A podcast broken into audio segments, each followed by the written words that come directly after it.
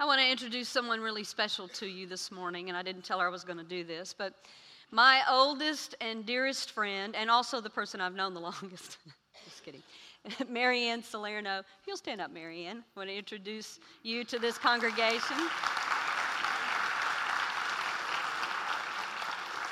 Let's just suffice it to say that we've been through some things, and we've known each other for thirty years. And um, you do not have permission after this service is over to go and ask her lots of questions about me, okay?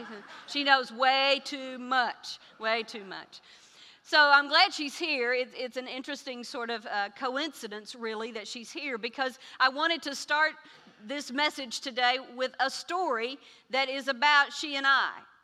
And it happened about twenty years ago. She and I went on a trip to South Africa. And uh, we were actually there mostly uh, for business purposes, but we did plan some fun in. And, of course, if you go to South Africa or anywhere in Africa, you want to go on a safari. So we uh, did set out on a several-day trip uh, uh, to a safari. And it was a very interesting thing. Now, she and I, neither one would go camping if we could help it. That would not really be our choice. Uh, But when you go on a safari, that is often where you find yourself, is out in the middle of the bush, out in the middle of nowhere, and there's nothing like nowhere Africa. And, and you're, you know, having to sort of get by with the bare minimum. Well, we were at our camp one day, and it was in the morning, and we'd not yet left to go on um, our walking tour to see some of the animals. And our guide came running through the camp. And she was saying to everyone, if you want to see some rhinos, there are some that are moving around the edge of the camp. We may not see them any other way. This is kind of a, an interesting little thing that's just popped up, and they're moving around the side of the camp. So if you want to see them, come on with me, and let's go look at them.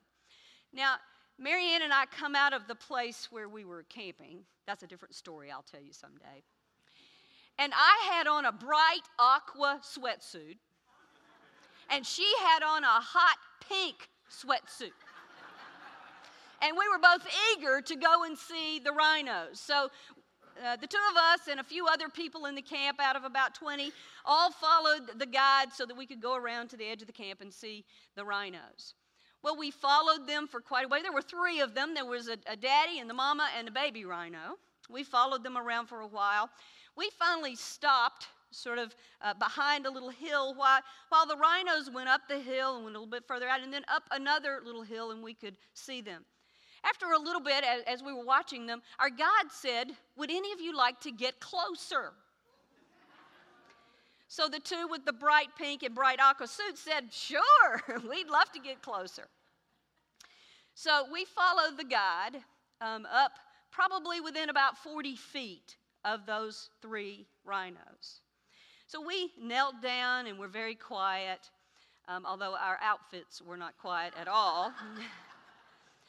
And uh, we were just watching them. It was just fascinating. They're the second largest animal on the planet, second only to an elephant. And so we're watching them. In a minute, I look over, and the guide's got her finger up in the air. And I'm wondering, what does that mean? So she quietly, real quietly, tells us that the rhinos don't see all that well or hear all that well, but they do smell very well, and that they depend on their smell to protect them, and since they have a baby with them, they're feeling very protective, and so if they smell us, then they are probably going to charge us, and they could even kill us to protect their baby. She's got her finger up in the air, and don't you know, the wind is blowing our way.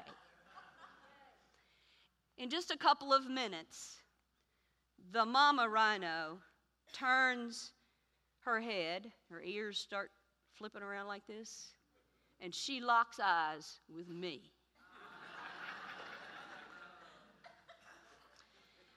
And so I just froze. And I was hoping, I hope you can't see, because I have on something way too bright. And I hope you're not getting ready to charge me. And my heart was beating really hard. And at that moment, a scripture popped into my head. And it was this one. In a moment, in the twinkling of an eye, we shall all be changed. That's what popped into my head. If you're interested in the end of the story, I'll tell you that some other time. But what I want you to hear from this particular story is that, in a sense, I was forever changed by that moment. Because once I got to safety and I reflected on it a little bit, something had occurred to me that did not occur to, occur to me before, which is that it was really different to be with a rhino on their turf than it was to be with a rhino at the zoo. What a different world it seemed to be when I realized that that open place belonged to them and I was an intruder in it. And how it shifted my perspective of what it means to be in someone else's world. Today is the beginning of the Christian season of Epiphany. And Epiphany means that we are able to see or to know or to hear or to be aware of something that up until now we have not been able to see or hear or know. In other words, maybe something is there, maybe it's always been there, but I have not been able to see it until now. So this season invites us to be looking for that which we may not have seen, but now we can. Another example that's less su- substantive, really, is that about ten years ago, I went to buy a car, and I bought a, a uh, sort of Williamsburg blue Pontiac Aztec car. I had never seen one like it. It was kind of an unusual-looking car. It was an unusual color. Again, I'd never seen one before. So I bought it. I drove off the lot and was driving home, and I saw six. Now, I'm guessing that those blue Aztecs had been out there all along, but I was unable to see them, probably just because I was not tuned in to that Pontiac Aztec until I had one, and then I was tuned in. See, this is what Epiphany is about, is that perhaps if we tune in a little bit, we'll be able to see what's always been there, but we didn't see it before. So we're going to start today with a new series during the season of Epiphany called, What Would Jesus Really Do? Now, you might wonder what that's got to do with Epiphany or why this seems so important. You've seen the bracelets and all the wear that has, What Would Jesus Do? This is a twist on, but what would Jesus really do? But why? Why is that important? Well, I want to show you some statistics that I believe tell us why this is so important for us to do. This was a survey done by the Barna Institute that shows how negatively people feel about Christians. In the far left column, you see some percentages. Those are the percentage of people that see Christians negatively who are outside the church. To the right, in that first column, are the percentages of people who feel negatively about Christians who are inside the church. And on the far right are the reasons that they feel negatively toward Christians. Look at this. Outside the church, ninety-one percent feel negative about Christians because of their stand as anti-homosexual. eighty-seven percent feel negative toward Christians because they're judgmental. eighty-five percent because they're hypocritical. seventy-five percent because they're too political. seventy-two percent because they're out of touch with reality. But here's the good one. sixty-eight percent because we're boring. In December, in the paper here, in the Chronicle, an article that basically says the same thing about a researcher, Kinnaman, who is an evangelical Christian, who says what he found in his research was that many Americans and most younger Americans view Christianity negatively. He said that what he heard most is that Christians were too judgmental.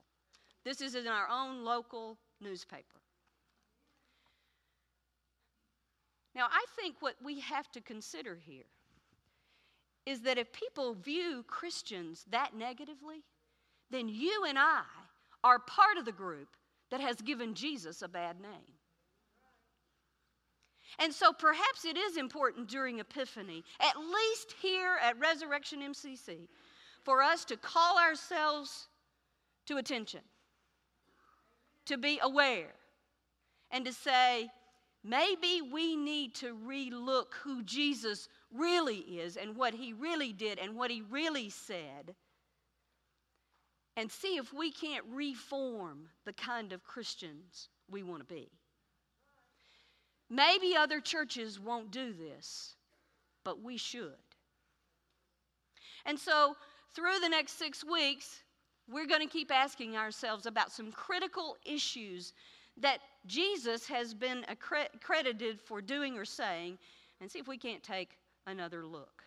I'm guessing that many of you believe something about Jesus because someone else told you what you were supposed to believe, or that the result of your belief is because a church said it works like this, or Jesus said this, or this is the kind of character Jesus was. I want to invite you to look at it yourself. Don't check your mind at the door when you come in, but question and look and look deeper and see if there's something more to be revealed. So these are the things we're going to take a look at. We're going to ask ourselves, love or rules? What did Jesus really say? We're going to ask ourselves, hope or fear? What did Jesus really say? Don't you know there are lots of churches who just put a lot of fear in the mix to get people to do what they want them to do? Don't look at me like you don't know that. We're going to look at difference or sameness, fun or danger. Haven't some people said that it's dangerous to have fun? Gender or genitals. I know y'all are going to show up that day just to see what I have to say about it. Giving or taking. These are fundamental things about being Christian. And it would be important for us to know, what did Jesus really say about this? What did Jesus really do in these situations? And how do we become a group that folks don't look on as judgmental or boring or out of touch with reality? Don't you think that's an important exercise for us? Well, today the gospel reading is on this first topic. Love or rules?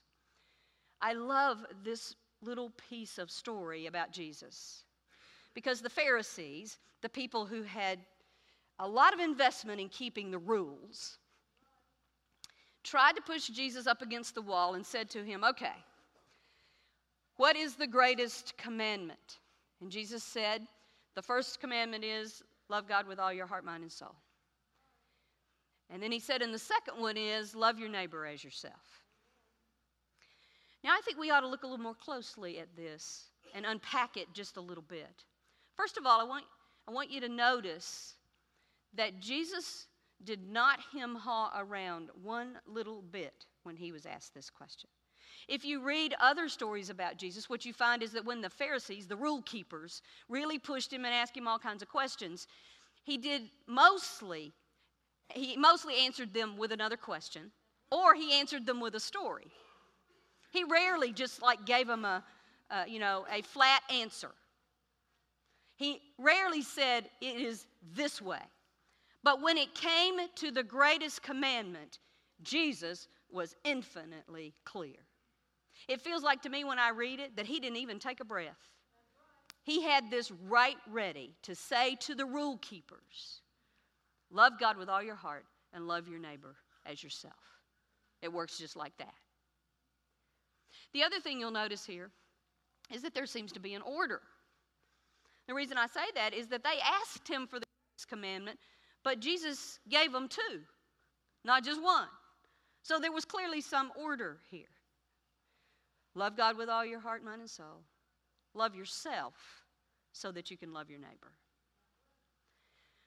And then I'd like to point out that these three statements about love are inseparable. So the first one is love God with all your heart, mind, and soul. And you know, when we get really self-righteous and pious, We'll talk about how we love God with all our heart. But I think it's a little more complex than that. Because loving God with all your heart, mind, and soul only comes when you realize how deeply God loves you. When you realize that God has called you by name. When you realize that God knows the number of hairs on your head. When you realize that God knew you before you were formed in the womb. That is a God who is invested in you and in me, who loves us. And when we are loved that way, our only response is to love God with all our heart. But it's not a one-way proposition. We don't just like love God with all our heart. We have to acknowledge how much God loves us. And then Jesus says, once we get that part, we can love ourselves. Some of us have known what it's like to have parents who didn't love us so well, and it's left us with the inability to love ourselves because they didn't. But in this case, God does love us in these ways, and so we have to love ourselves. And when we can love ourselves, then what Jesus said is we can love other people. I think perhaps we've gotten this backward a bit. That we are sometimes all noble and we want to love other people and do things for other people when we don't really love ourselves. Listen, when I observed the ways some people love themselves, I don't really want them to love me. You know, that's okay. It's okay, because if they can't love themselves, then they're not going to be able to love me. My dad used to say, Marianne, you'll remember this, you can't no more give what you ain't got than you can come back from where you ain't been. Let me say that again. You can't no more give what you ain't got than you can come back from where you ain't been. I think that's a different way to speak about what Jesus said. If I don't receive the way that God loves me, then I can't love myself. And if I can't love myself, I don't have anything to give you. I can only give you what I have. I can only give you the way that I know God loves me and the way that I love myself. That's all I have. And so I can't separate these things as if they go in little compartments. Oh, I love God with all my heart. Oh, from time to time I love myself. Oh, I really love other people. You can't separate it like that. You can't compartmentalize love. So when the rule makers asked Jesus what was the most important thing, Jesus said, whatever love requires, that's the greatest commandment. To do what love requires. Now, does this mean we don't need any rules? Heavens, no. Of course we have to have some rules. The question is, what motivates our rules? Are our rules motivated because we want to control other people? Are our rules motivated because if we make folks afraid, then we can get them to do particular things? What motivates our rules? You know, as Christians, we would do a lot better if we could say, what motivates our rules is what love requires. What love requires, that's what makes the rules. And you know what? Sometimes love requires that we hold people accountable. That's love. Sometimes it requires that we stop enabling people. But the question is, where is the motivation? What is the intention? And it looks like to me that Jesus said to the rule makers, do what love requires. Today is also, historically, in the Christian faith, Baptism Sunday. And when Jesus, at his own baptism, came up out of the water, a dove landed on his shoulder, and the Spirit of God spoke and said, you are mine, I love you, and I'm proud of you. So out of the waters of baptism, God said to Jesus, this is what love requires. I love you. You are mine, and I'm proud of you. That's what love requires.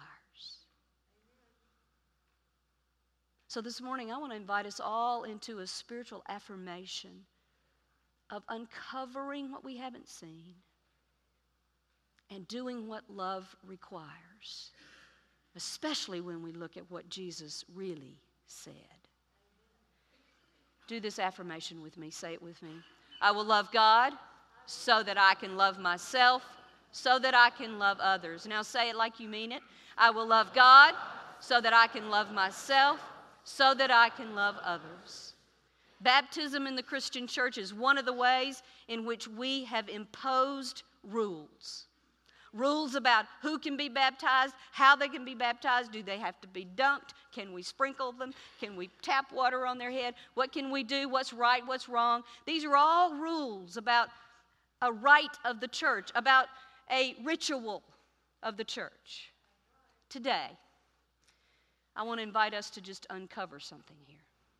In this room, we've come from many different faiths, and some of us have come from no faith at all.